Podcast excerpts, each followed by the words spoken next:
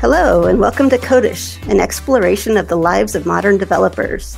Join us as we dive into topics like languages and frameworks, data and event driven architectures, and individual and team productivity, all tailored to developers and engineering leaders. This episode is part of our Deeply Technical series. Welcome to Codish. This is Robert Blumen. I am a DevOps engineer at Salesforce.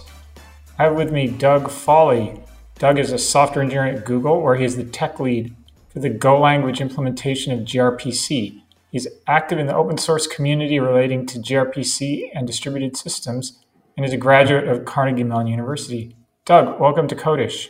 Uh, thank you very much. Glad to be here. Doug and I will be talking about gRPC today. Doug, to start out, let's talk about RPC without the G. What does it stand for? Uh, so RPC stands for Remote Procedure Call, and essentially it's any way for a client and a server to exchange messages. How does a remote procedure call differ from a procedure call? Uh, so the remote part then would be the key. So remote meaning a client and server are typically on different machines, although not necessarily. What are some of the failure modes for an RPC that we don't have with a regular procedure? Um, right. So with the remote procedure call, you could potentially have issues with the network itself connecting the machines. And so you get errors there if uh, the network goes down.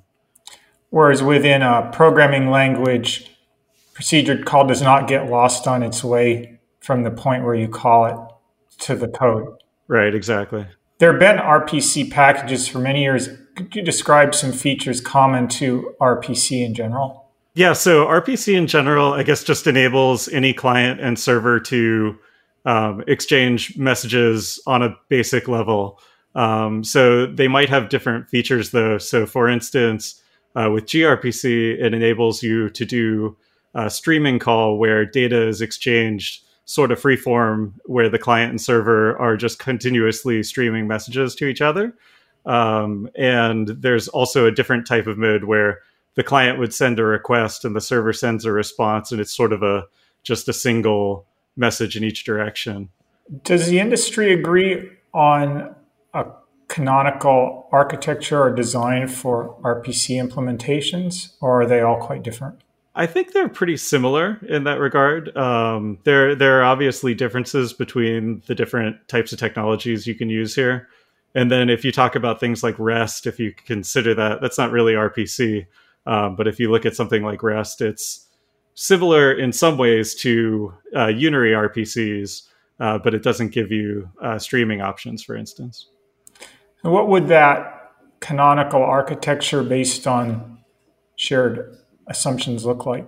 Uh, so usually what you would do is up front you would define a schema for the different types of methods that can be invoked by the client upon the server and uh, and it, within that schema, you would talk about the different uh, options that you have for mes- uh, methods themselves, and also what the data format is for the messages. So the types of information that's included by the client in the request, and the the type of data sent back by the server in the response. So by schema, is that something like a header file or an interface definition in a conventional programming language?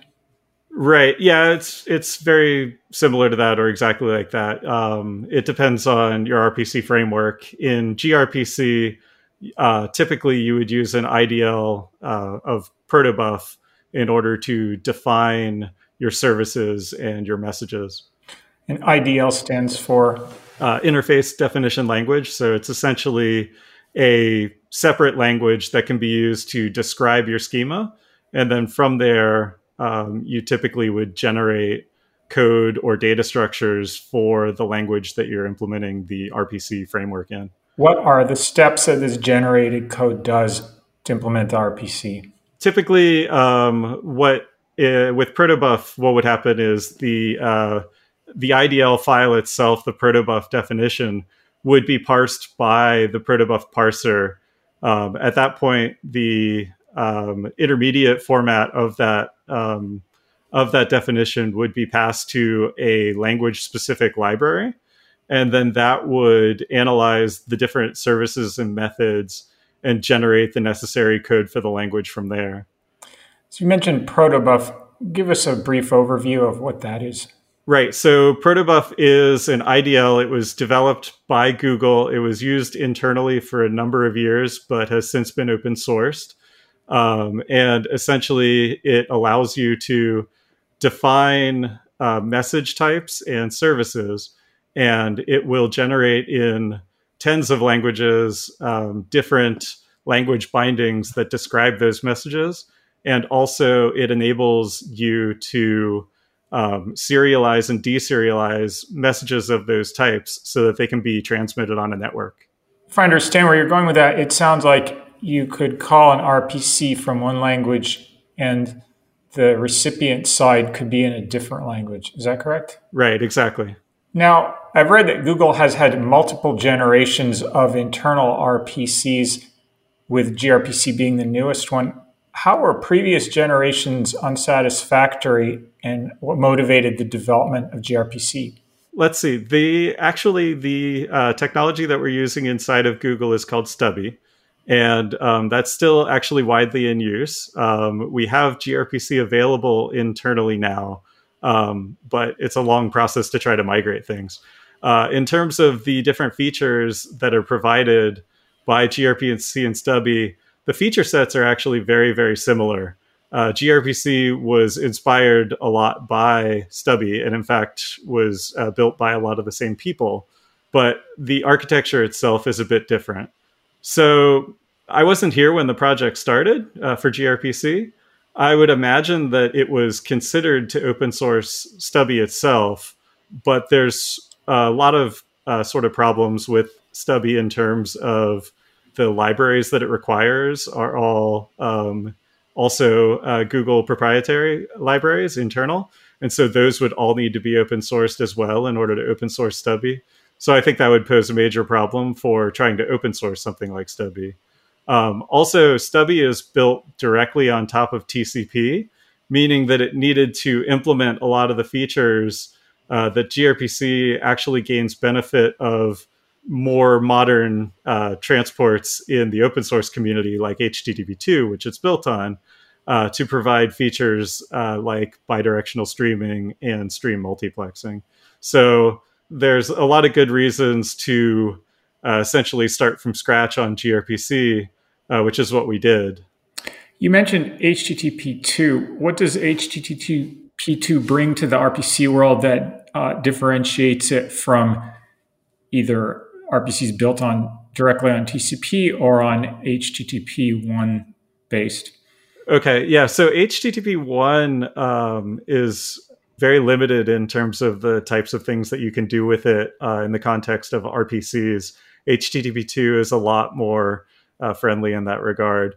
Uh, the things that HTTP2 adds that HTTP 1.1 did not have are uh, stream multiplexing, so allowing you to have more than one uh, stream of communication between the two endpoints, and also uh, bidirectional streaming, where the client and server are able to send and receive messages uh, asynchronously, essentially as the as the stream lifecycle exists.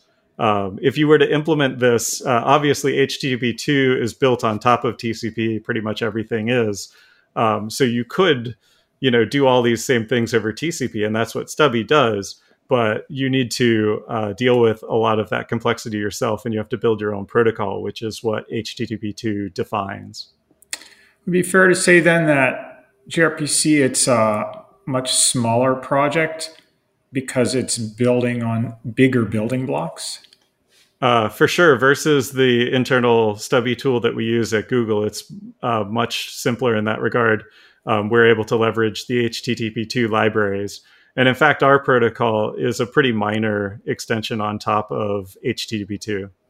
You mentioned the stream multiplexing. Would that work in the manner of a service A is talking to instance of service B that all of the threads in the server running service A are using the same HTTP2 connection to service B?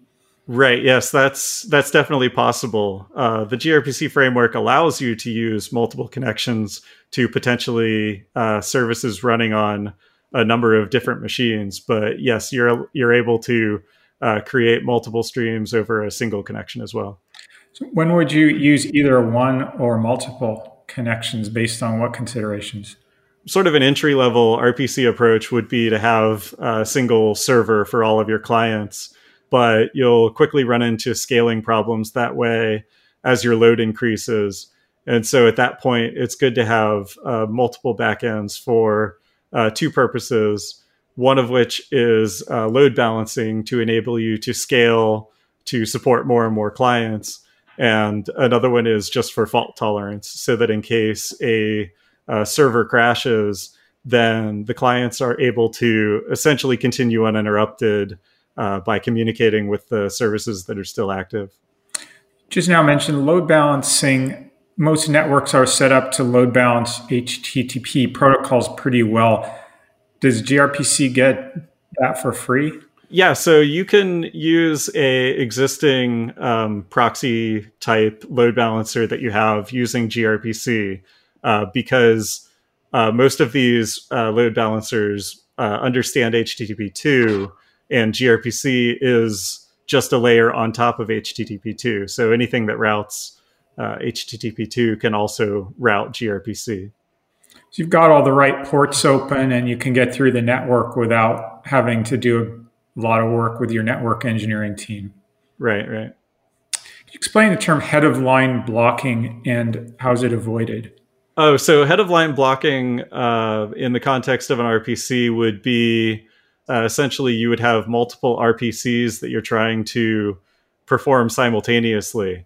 And if one of them stalls, then you don't necessarily want the other ones to be blocked as well. Um, in HTTP2, the stream multiplexing allows these streams to have their own uh, flow control, which means that if one of them stalls, uh, the other ones are still able to make forward progress, uh, regardless of the, the progress of that one that's blocked. And that would be an example of something that gRPC gets from HTTP2, correct? Uh, correct. Although flow control itself, um, it's a it's part of the protocol and it's defined by HTTP2, but it is a bit tricky to manage it correctly as an application, which uh, the HTTP2 spec even calls out um, directly. Um, so, so that does take a bit of effort to get that working right. Could you give an example of how you could get yourself in trouble by not doing it quite right? Sure, we've had bugs in the past uh, related to this.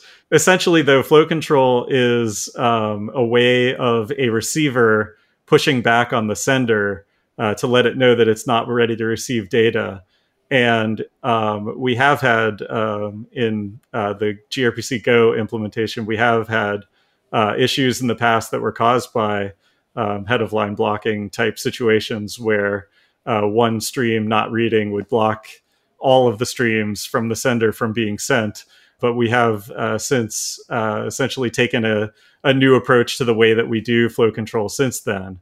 So it's a bit challenging. But essentially, what, what was happening at that layer is flow control applies uh, both to a stream on a stream by stream basis. But because you're allowed to have so many streams on a connection, if you only applied it at that level, you would end up potentially with a lot of data uh, sitting on the server needing to be processed, but nothing reading it if you allowed all of the streams to send their maximum amount of data. So you also have connection level flow control, which prevents uh, that from building up as well. Um, and so uh, we now uh, use that um, that transport level, connection level flow control a bit more intelligently in order to avoid situations like that. Is this something that the developer who's using gRPC needs to worry about, or is this something you have to get right in the libraries? Uh, yeah, that's a most uh, mostly a library concern. So it it potentially impacts your application um, in that when the flow control limits are reached, your application will receive pushback. Uh, and in blocking APIs, it's fairly it's fairly trivial to deal with. Essentially, when you go to send a message, that call will stall until you have sufficient flow control available to send that message. Uh, it can be a little trickier for asynchronous APIs uh, where um, you have to ahead of time confirm that you have enough flow control to send a message before you do uh, perform that call. But um, aside from that, uh, most of the complexities and trickiness of dealing with flow control are handled by the library itself. You just now mentioned that blocking and asynchronous APIs. Do the libraries support both models? Um, so in C++ and Java, which are the two of the three main languages that we support, uh, they have both asynchronous and synchronous models. Uh, in the Go implementation, which uh, I'm I'm working on, the Go styling community uh, doesn't really use asynchronous in general. Uh, blocking calls are preferred for most operations, and so for Go, we only have blocking APIs. With HTTP, the protocol itself returns a protocol status result. Then you have the gRPC abstraction where you have a method which might return a method result. If the status result is some kind of error code, there may be error metadata. How does the client or the developer programming separate the HTTP status issues from the method data? Okay, so the gRPC library uh, attempts to abstract all of that away from the user. And uh, our APIs deal with gRPC statuses uh, exclusively and not HTTP status codes and things like that. So, that said, HTTP uh, status codes do happen because we are built on top of HTTP. And uh, if there is a proxy in the middle, then that proxy might send back unusual status codes uh, whenever you're communicating with a, a gRPC backend, um, that backend actually will always only return uh, status OK, and then it would return a gRPC status error, which is what we would uh, convey to the user. Uh, so we wouldn't normally have to worry about that. But with a proxy in the mix, you potentially get back HTTP status codes that are not OK. And so uh, we need a way to translate those into something that the user's application is able to understand. Typically, it turns into an unknown status in the gRPC world, and then the um, the information about the status, the text uh, data, would include the HTTP status code and any information that came out through that path. It's fairly common in microservices. You're chaining RPCs from service A to B to C, Suppose somewhere further down the chain you hit a bad status, does each layer wrap that and you get back something failed, or do you get a full kind of a stack trace of where the original failure happened? Um, yeah, that would all be up to the service implementers at that point. So, so when like a service somewhere in the middle of the chain uh, sees that HTTP error, it would need to handle that in some way, right? So it could choose to retry the operation and then no error would be seen by the client calling that service, or it could choose to propagate that error uh, directly or indirectly. Um, at that point, really, it comes down to how you've uh, programmed your application and your, you know, all of your applications together uh, in terms of like, do you get a full on stack trace or does each layer sort of hide the details of what happened below there. We talked a little bit about protobufs. How does protobuf make the cross language RPCs possible? So protobuf is really great in that uh, it's supported by so many different languages. So when you define your uh, IDL once, then you end up with something that works in all of these different languages. And then uh, when gRPC comes into the mix, then you end up able to transmit that data in a serialized form over the network. And then it doesn't matter whether the remote side is in the same language or a different language. It's able to receive the data off the wire, deserialize it using the protobuf library that it has, uh, and then it get it into a format that it's able to work with uh, in a native, uh, language native way. What are some of the languages that protobuf exists in? So let's see. So we have uh, C++, Java, and Go, which are the three main uh, gRPC languages. Also, um, the C implementation of gRPC is wrapped uh, in a number of different languages, um, like C Sharp and uh, Node and Ruby, and all of these languages also have protobuf support as well. And there's there's many more. I just I can't remember them all. Is it possible to call gRPC from JavaScript code that runs inside a browser? Yeah, so there's a couple different ways to do that. Uh, one is uh, gRPC Web, which is a project that is uh, more owned by the core gRPC team. And that enables you to use JavaScript to perform RPCs uh, in a fairly similar way that you would if it was a desktop application or a, a server application. And then the other style is there's a program called gRPC Gateway, uh, and that's actually an open source uh, contribution, but it enables your servers to essentially provide a REST endpoint that converts a gRPC service into a REST looking uh, endpoint, and then uh, browsers are able to access your gRPC service uh, without using any special JavaScript code or anything, just normal um, normal REST style calls. As a developer working with HTTP 1 based services, it's very convenient to use curl, especially if the data is in JSON format. Is there anything equally as convenient for developers in the gRPC world? Yes, uh, for sure. So, um, as we mentioned sort of at the beginning here, uh, Google's been using Stubby for a number of years, and uh, gRPC is very similar to Stubby. And um, obviously, in order to uh, develop Stubby applications and a whole uh, suite of microservices all running uh, that type of framework, then you need an easy way to be able to debug that. And so typically with um, REST, you would be using JSON and you would be using curl. Um, with gRPC, uh, there is a tool that we built uh, called gRPC CLI. And there's also an open source tool that we're moving towards more called grpcurl. And uh, that basically brings uh, curl like functionality to your gRPC microservices. Uh, it's in fact better than curl in some ways because the way that it works is the service exposes the um, schema that it provides through a reflection service. And now this grpcurl or gRPC CLI application is able to discover the actual protocol through that reflection service uh, and learn about exactly what methods are available and see the format of the data for the request and see the the data for the response.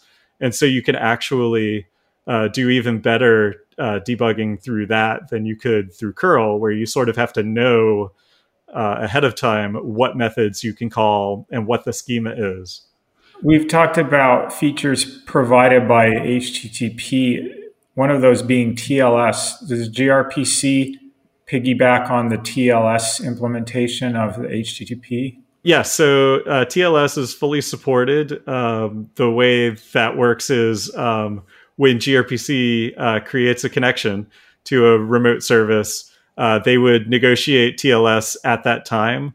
Um, and actually, um, TLS uh, then would secure the communications over that transport. And TLS is optional and also there are other alternatives that you can use instead of TLS if that's what you need for your system. Let's talk about now the developer workflow. I understand I'd start with an IDL. I'd specify the methods, parameters, names, and types. What are the steps that the developer now goes through to get that RPC client and server up and running? So the next thing that you would do after defining your IDL is you would run the protobuf tool itself in order to generate uh, language bindings for those messages and services. The gRPC version of the Proto plugin will generate the services in a way that allows um, the calls to go through the gRPC library. Once that happens, client applications would essentially use this generated code directly to create wrappers around a gRPC connection that then allow you to call into it using language native um, bindings in order to perform those calls uh, in a very natural way. On the service side, um, you would implement uh, interfaces that are defined by that step, and implementing those interfaces will implement the method uh, calls that you'll be handling on the server side. This might be language specific. Question Do I, on the server side, modify generated code by adding implementations to the same files, or is the code that the developer writes kept separate from the generated code? Right. So for gRPC and protobuf in general, the generated code uh, ends up in files that are not to be modified by the user. If they were were done uh, the other way, where you added your implementation code into the generated code, then uh, potentially when you want to change your services, like if you want to add fields to a message or if you want to add methods to a service, then now you would you would potentially run into problems when you went to regenerate those uh, language bindings. So uh, the code always ends up in a separate uh, file that you then uh, import or include by your application, and you go from there. If I, for example, added a method parameter to a method, but I forgot to update the code that implements the method, would I get either a compile failure or some kind of runtime error? Um, so if you add a new method, uh, then at that time, uh, if your service did not implement the method, then when the client made the call to the service uh, for that method, uh, the library would return back an error back to the client saying that this method was unimplemented. Uh, so um, your application will still continue to compile. It's just that the methods that you don't implement uh, return not implemented. I want to switch gears again. You mentioned streaming. What is a use case for streaming? Um, so right. So I guess uh, when we talk about streaming, there's actually uh, three different kinds of streaming. So the sort of base RPC is unary, where the client sends one message, the server sends one response. Um, and then there are three types of streaming, which are server streaming, client streaming, and bidirectional streaming. So depending on your application, you might choose a different mode for your method. So where you might use server streaming is uh, if you have a, for instance, a database request where the client sends a simple message to indicate its uh, request for data from a database, uh, and then the server potentially needs to return a lot of information that matches that query. Uh, you would often use a streaming RPC for that, where every message that you stream would be a database entry, for instance. If you move on to client side streaming, uh, this could be something like uploading a file because the client would chunk the data and send it over the course of many, many messages. But the server really just needs to listen, uh, receive all of those messages, and then once the client indicates that it's done, the server would just say, "Okay, yes, I got it." And then bidirectional streaming, uh, an example here would be PubSub, for instance, where a server might stream messages to a client for it to process and the client to send back acks indicating that it uh, received the message and processed it. Would use cases like a map with cars driving around that I want to be updated in real time or a price chart showing real time stock quotes, are those examples of use cases where you'd use the bidirectional? Yeah, so um, I guess it would depend on how you wanted to implement it, but either bidirectional or server streaming there would be appropriate um, because I, I, think in in your examples, um, it could be the case that the client really just sends a, an intro message to say subscribe, and then the server now will be streaming updates as things change. Is this a better solution than what the web has struggled with for, for more or less forever to the issue of say, events that originate on the server that need to be pushed out to the client. You have things like long polling and Comet and other ways of trying to hack a request response protocol into an asynchronous event delivery system. Yeah, I mean, so I think the challenge for the web, when you talk about sort of the web, is that it's HTTP based, and really HTTP2 support isn't uh, that great in a web browser. Um, and so this this type of approach would be great, but I think unfortunately a lot of the time when you're dealing with the web, you're dealing with HTTP one, and so you're sort of stuck with some of those long polls like you're talking about. But if you have a client server application for your enterprise, uh, this is definitely the way to go. one of the main competitors is going to be REST. In REST, you have just the four methods, but you can take the thing that doesn't fit into those four methods and call it a resource. So kind of ends up being almost the same. Is there any real difference between doing a put to account slash transfer or having a transfer method? I think they're pretty interchangeable in that regard. Um, I think a, a, put from REST would map pretty similarly to a unary RPC in gRPC. If I'm starting up a project, ask you for advice, what are some pros and cons of gRPC versus REST? Uh, so for gRPC, pros versus REST uh, would be the streaming that we talked about. That kind of thing is not supported in REST. And um, another one is if you're using REST, then a type of operation where the client wants to read a value, modify the value, and then write the value back, but in a way that um, you know no other modifications to that can happen in the meantime. That type of thing is not really possible on REST you can implement it sort of by workarounds in REST, um, but otherwise it's actually pretty tricky. Whereas in gRPC, you could do this uh, with a streaming RPC where the client would indicate to the server, please give me this information, and then it would make the local modifications, and then it would push back to the to the server, like use this as the new data for that value. I guess some advantages of REST would be that it's, you know, it is sort of an industry standard, and so a lot of existing endpoints already know how to deal with REST, and there's a lot of um, you know community and uh, ecosystem built up around REST. In a distributed system, there are a couple of solutions out there for distributed tracing. Does that play well with gRPC? gRPC is essentially built based on all of our learnings at Google from Stubby. And so uh, we certainly have this type of capability within Google. And so uh, it was extremely important for us to get that functionality into gRPC as well. So the way that that works is through a plugin interface using interceptors, or um, in Go we call them stats handlers, where the transport itself at the low level is able to call out into a third party application, uh, which would be the uh, distributed tracing library in this case uh, and uh, inform it of all of the operations going on and allow it to um, actually interact with the RPC a bit uh, in terms of essentially injecting headers onto the RPC to uh, indicate the tracing information that it needs. Building a distributed system with a microservice architecture, is gRPC a good model for the internal service to service communication?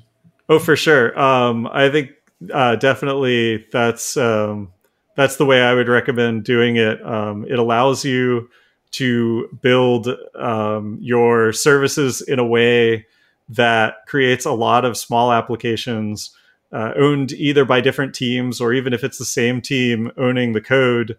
Um, you can deploy them independently. You can upgrade them independently, and gRPC enables you uh, to have this type of architecture which is a lot more flexible. You can scale different parts of it. So if uh, one part of your service needs to be used by a different um, application for whatever reason, you can start scaling up that part of your service without needing to do anything to the other services. Uh, and really, it just uh, opens the door to a lot of possibility. And I think it's it's definitely a great way to uh, develop an application for any enterprise. Doug, we've covered uh, pretty good overview of gRPC here. Was there anything you wanted to talk about that we haven't discussed?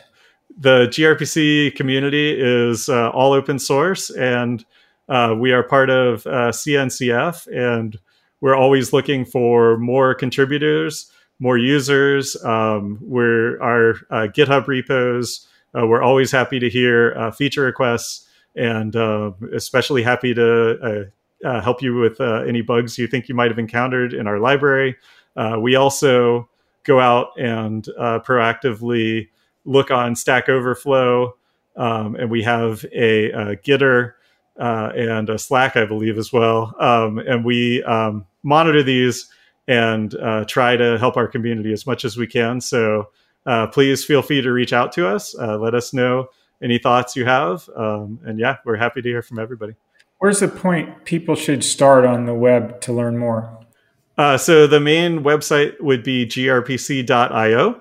Uh, that is for our uh, that has all of the sort of starter information. It has uh, getting started guides. It has more sort of uh, in depth uh, API d- documentation there. Um, and then the code itself is hosted on GitHub, so you can find that at github.com/grpc. uh, that'll take you to the org that would then link to all the different language implementations and the other uh, side projects that we have going on. If listeners would like to reach out to you, where can they find you on the internet? Uh, so the best way would be through GitHub. Um, so I am dfawley on GitHub. Uh, I assume you'll put that in the show notes. Yes. And yeah, so that's probably the easiest way to get a hold of me. Or you know, if it's gRPC related, feel free to open an issue in our repo. Uh, there's a, under the issues, new issue. There's a ask a question button. That's great if you have a question, even if it's not a feature or a bug. Great, Doug. Thank you so much for speaking to Codish. Great, thank you for having me. Thanks for joining us for this episode of the Codish podcast. Codish is produced by Heroku, the easiest way to deploy, manage, and scale your applications in the cloud. If you'd like to learn more about Codish or any of Heroku's podcasts, please visit heroku.com slash podcasts.